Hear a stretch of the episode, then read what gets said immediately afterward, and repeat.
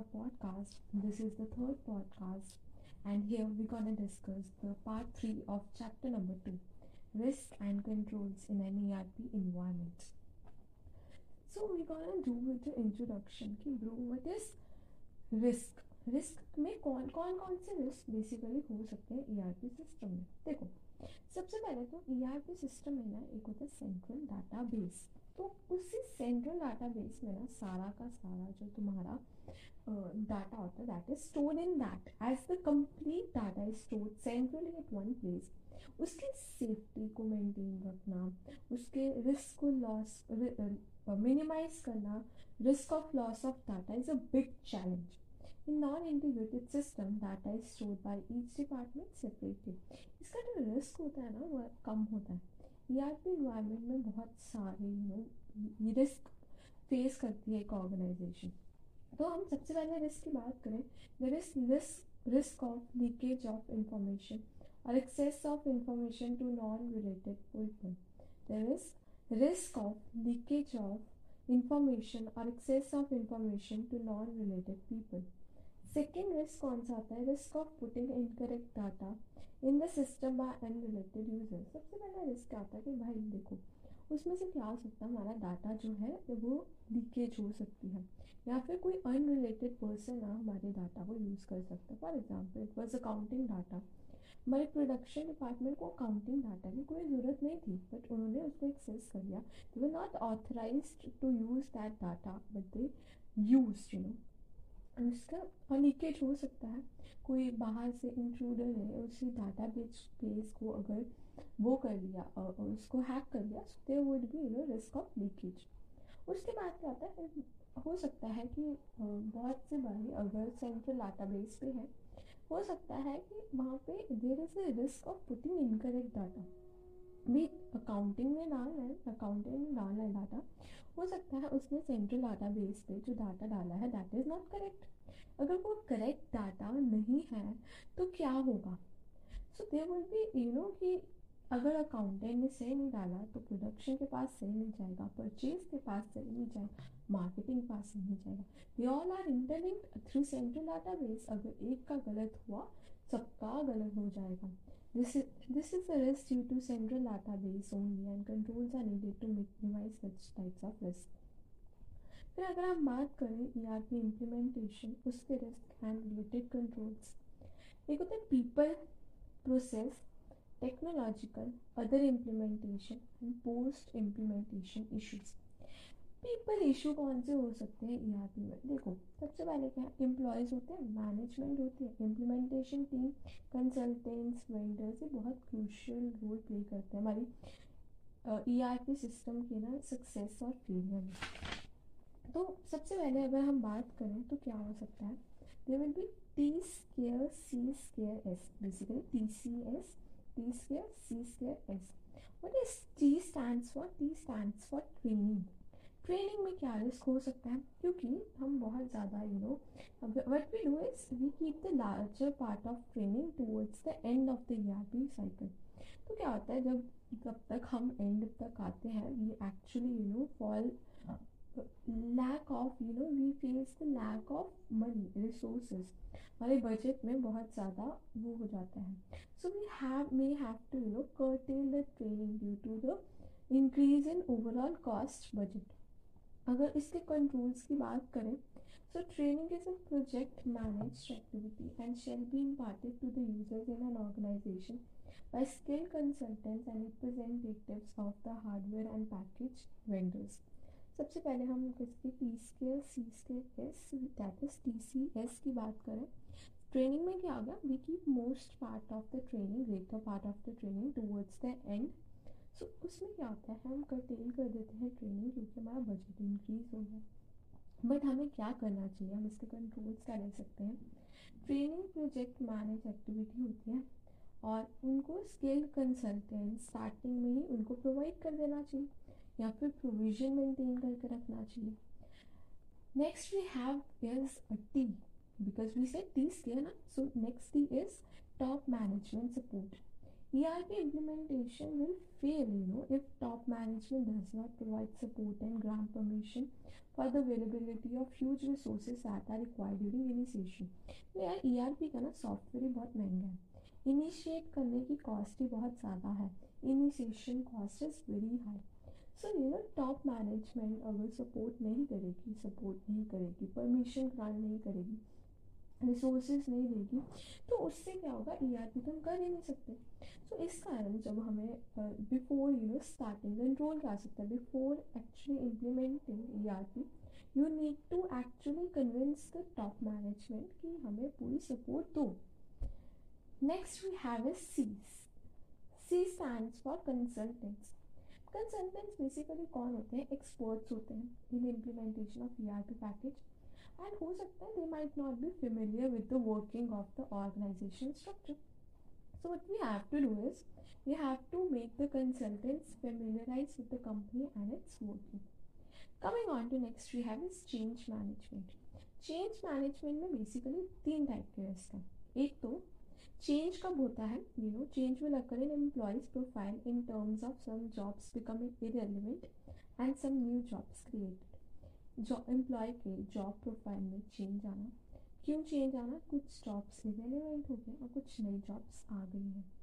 हम उसके लिए क्या कर सकते हैं? We can provide proper training of the users with you know well documented manuals practical hands on the training of the ERP system should be provided so that the transition from one to ERP system is smooth and hassle free सबसे पहले job profile next we have this The way in which organization function will change planning forecasting decision making बहुत सारी चीज़ों में integration आएगी तो हमें उन चीज़ों को प्रॉपरली डॉक्यूमेंट करना चाहिए और साइन होना चाहिए by user and senior management job profile change हुआ मैनेजमेंट में चेंज हुआ changing the scope of project is another problem हमें क्लियरली डिफाइन करना चाहिए हाँ भाई, ये है हमारे प्रोजेक्ट का काम। Next we have is S staff turnover employ turnover क्यों होता है भाई? कुछ तो पता क्या होता है। क्योंकि उनको ना लगता है कि हमारी जॉब चले जाएगी, वो छोड़ के चले जाते हैं। या फिर क्या होता है, कई एम्प्लॉयज़ को उनकी अपनी जॉब स्किल के अकॉर्डिंग काम नहीं मिलता। दे में लीव तो हमें क्या करना चाहिए? उनको कंटेंट रखने की कोशिश करो हैप्पी रखने की कोशिश करो और मिनिमाइज करो यू नो स्टाफ टर्नओवर हमें कैसे कर सकते हैं? जैसे ई प्रोवाइड कर सकते हैं। Coming on to we have is process risk process risk क्या होता है? जब हम प्रोसेस करते हैं ना तो लाइक देर में भी रिस्क कि भाई डेडलाइन वगैरह के रिस्क हो सकते हैं। So coming on to first point is program management को what is program management basically So there could be a possibility of an information gap between day-to-day program management activities and ERP enabled uh, functions like material and uh, material and procurement planning logistics and manufacturing तो ERP को हमें क्या करना चाहिए हमें क्या control लगाना चाहिए? We should actually you know bridge the information gap between traditional ERP functions and high rated operational management function ठीक है, हम बात करें, क्या करते हैं? प्रोग्राम मैनेजमेंट की बात करते हैं। प्रोग्राम मैनेजमेंट क्या होता है? हम प्रोग्राम मैनेजमेंट में ऐसा करते हैं कि होता क्या है? जो हमारी डे टू डे वाली चीज़ें हैं उसमें और जो अभी वाली है, उसमें एक गैप सा क्रिएट हो जाता है। हम क्या कर सकते हैं, हम उसके रिक्वायर हम क्या, हमें क्या चाहिए? कंट्रोल लगाना चाहिए कि हम उस गैप को यू नो ब्रिज आउट कर सकें, ठीक है? तो हमें उसके लिए करना चाहिए। उसके बाद होता है B P R business process engineering ये बेसिकली अगर हम बात करें चेंज नहीं है। It's not just a change but it is a dramatic change dramatic improvement हमें ओवरहॉलिंग करनी पड़ती है you know organization structure management system job description performance measurement skill development training and use of I T देखो यार, क्या कहा इन्होंने। सबसे पहला पॉइंट इन्होंने कहा है कि प्रोजेक्ट मैनेजमेंट क्या होता है? जो इंफॉर्मेशन गैप हो जाता है डे टू डे मैनेजमेंट में और एक ई आर पी मैनेजमेंट में। हमें उस गैप को करना चाहिए यू नो उस गैप को ब्रिज आउट करना चाहिए। आगे बात करें बी पी आर होता है business process engineering dramatic change dramatic improvement होते हैं, हमें ओवरऑल करना चाहिए ऑर्गेनाइजेशन स्ट्रक्चर टेक्नोलॉजिकल में क्या हो सकता है? देखो, एक तो सॉफ्टवेयर फंक्शनैलिटी आ गई। मतलब क्या हो गया? ई आर पी बहुत सारे फीचर्स प्रोवाइड करता है यू नो ऑर्गेनाइजेशन को। जो हो सकता है कहीं वो चाहिए भी ना तो हमें क्या करना चाहिए? हमें सिर्फ़ वही फीचर्स दें जो हमें चाहिए। यू नो उसके बाद अगर बात करें तो टेक्नोलॉजी ऑप्शनल्स देखो यार क्योंकि इसमें बहुत ज़्यादा टेक्निकल चीज़ें हैं नई टेक्नोलॉजी आएगी पुरानी ऑप्सलेट होती जाएगी तो एक क्रिटिकल चॉइस होना चाहिए technology architecture of the product ease of enhancement ease of upgrading quality of vendor support software functionality technological obsolescence, enhancement and upgrades. ERP system are not upgraded and kept up to date. Patches and upgrades are not installed and the tools are underutilized.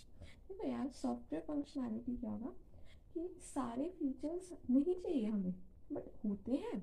Technological ऑप्लिकेंस क्या है? ऑप्सोलिसेंस क्या है कि technology में change आता रहेगा तो पर हमें उसके अकॉर्डिंग अपग्रेड करना रहना पड़ेगा। Enhancement and upgrades E R P system are not upgraded and kept up to date तो इसमें क्या कर सकते हैं? वेंडर का सपोर्ट चाहिए वेंडर को अपग्रेड करते रहना पड़ेगा। क्योंकि application portfolio management these processes focus on the selection of new business application and the projects required delivery then By bringing to the light the sheer number of applications in the current portfolio, IT organization can begin to reduce duplication and complexity. देखो क्या हुआ? Application portfolio management जो processes होते हैं focus करते हैं select करना new business application और कौन से प्रोजेक्ट्स होते हैं। तो हम क्या कर सकते हैं? डुप्लीकेशन को कम कर सकते हैं। बट इम्प्लीमेंटेशन में बहुत सारे प्रॉब्लम्स आते हैं। पहले क्या आती है? भाई, बहुत ज़्यादा लेंदी इम्प्लीमेंटेशन टाइम है। क्योंकि इम्प्लीमेंटेशन बहुत ज़्यादा साल लेता है हो सकता है हमारा उतना फ़ायदा भी ना हो बट इसके लिए अगर हमारा बहुत ज़्यादा वो है तो हो सकता है उसमें एम्प्लॉय टर्न ओवर हो जाए टेक्नोलॉजिकल अपडेट्स आ जाए, बहुत कुछ हो सकता है। सो हमें क्या करना पड़ेगा? स्टार्टिंग से लेके एंड तक एम्प्लॉयज़ का मोमेंटम हाई और उनको एंथुसियाज़म को लाइव रखना पड़ेगा। उसके बाद होता है the project for E R P implementation is totally allocated without consulting expert और क्या होता है फिर उसको बंद करना पड़ जाता है क्यों बंद करना पड़ेगा क्योंकि भाई पैसा नहीं है पूरा तो हमें पहले ही उसको कॉन्टीजेंसीज के लिए पैसा रखना पड़ेगा प्रोविजनिंग करनी पड़ेगी। तभी ही ये काम हो सकता है, एक लेंदी इम्प्लीमेंटेशन इनसफिशियंट फंडिंग क्योंकि डाटा सेफ्टी क्योंकि only one set of data है, अगर वो डाटा लॉस्ट हो गया तो हमारा बिज़नेस स्टैंड स्टिल पे आ जाएगा। तो हमें बैक में बैक बैकअप अरेंजमेंट्स करनी पड़ती है फ़िज़िकल कंट्रोल लाना पड़ता है। स्पीड ऑफ़ ऑपरेशन की बात करें, क्योंकि डाटा सेंट्रली है तो बहुत ज़्यादा अगर डाटा साइज़ इंक्रीज होता जाएगा, हमारी जो स्पीड है ना ऑपरेशन की, वो डिक्रीज होती जाएगी। हमें क्या करना चाहिए? रिडंडेंट डाटा को रिमूव कर लो techniques like warehousing updating hardware on a continuous basis ये सब करते रहना पड़ेगा। फिर अगला क्या सिस्टम में फेलियर आ गया, ठीक है? As everybody is connected single software अगर एक सिस्टम को आ गया तो क्या होगा? स्टैंड स्टिल हो जाएगा बिज़नेस तो बहुत सवैडली इफ़ेक्ट हो जाएगा। ये कैसे कंट्रोल हो सकता है हम बैकअप रखें ऑल्टरनेट हार्डवेयर रखें इंटरनेट अरेंजमेंट्स रखें in case of primary failure फिर होता है डाटा एक्सेस डाटा स्टोर किया जाता है सेंट्री सारे डिपार्टमेंट उसी को करते हैं। सो so, हो सकता है you know non relevant data भी कोई कर ले एक्सेस कर ले। इसके लिए क्या कर सकते हैं need to know and need to do basis पे मतलब रोल बेस्ड एक्सेस कंट्रोल हम लागू करते हैं this is very important to understand उसके बाद अगर हम पोस्ट इम्प्लीमेंटेशन रिस्क की बात करें यार बहुत लाइफ लॉन्ग कमिटमेंट चाहिए तुम्हें इसके लिए। Even after E R P उसमें न्यू मॉड्यूल्स आते हैं न्यू अपडेट्स आते हैं। इसका वेंडर को बहुत ज़्यादा हेल्पफुल होना पड़ेगा हमारा, वरना हमारा काम नहीं चल सकता। सो क्या है? This require strong level of commitment and consistency by the management and the users of the system फिर next topic that we have is role based access control जितना काम करना है, चाहिए उतना ही काम मिलेगा। Need to know and need to do basis जितना काम चाहिए तुम्हें उतना ही मिलेगा। In computer system security Role based access control is an approach to restricting access to unauthorized user. इसे हम क्या करते हैं? सिस्टम एक्सेस को अनऑथराइज यूज़र से क्या कर देते हैं? हम उसको रिस्ट्रिक्ट कर देते हैं। आर बी ए सी को हम कहते हैं रोल बेस्ड सिक्योरिटी भी कहते हैं।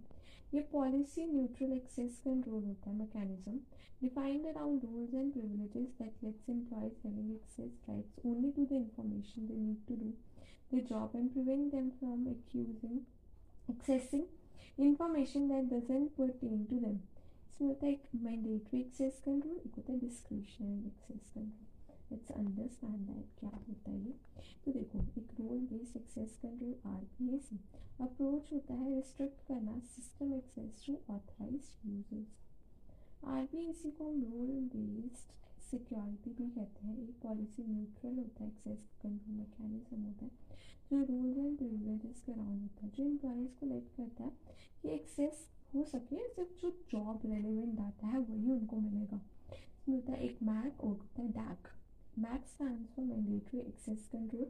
DAC stands for Discretionary Access Control. MAC की बात करें MAC are defined by system administrator ठीक है? और ये स्ट्रिक्टली इन्फोर्स होते हैं by information operating system and they are unable to be altered by the end users only users और devices with the required information security clearance can access protected resources इसमें कौन कौन से होते हैं? बेसिकली मैक वगैरह यूज़ करते हैं गवर्नमेंट मिलिट्री इंस्टीट्यूशन इससे पासवर्ड क्या है? मिलिट्री एक्सेस कंट्रोल ठीक है?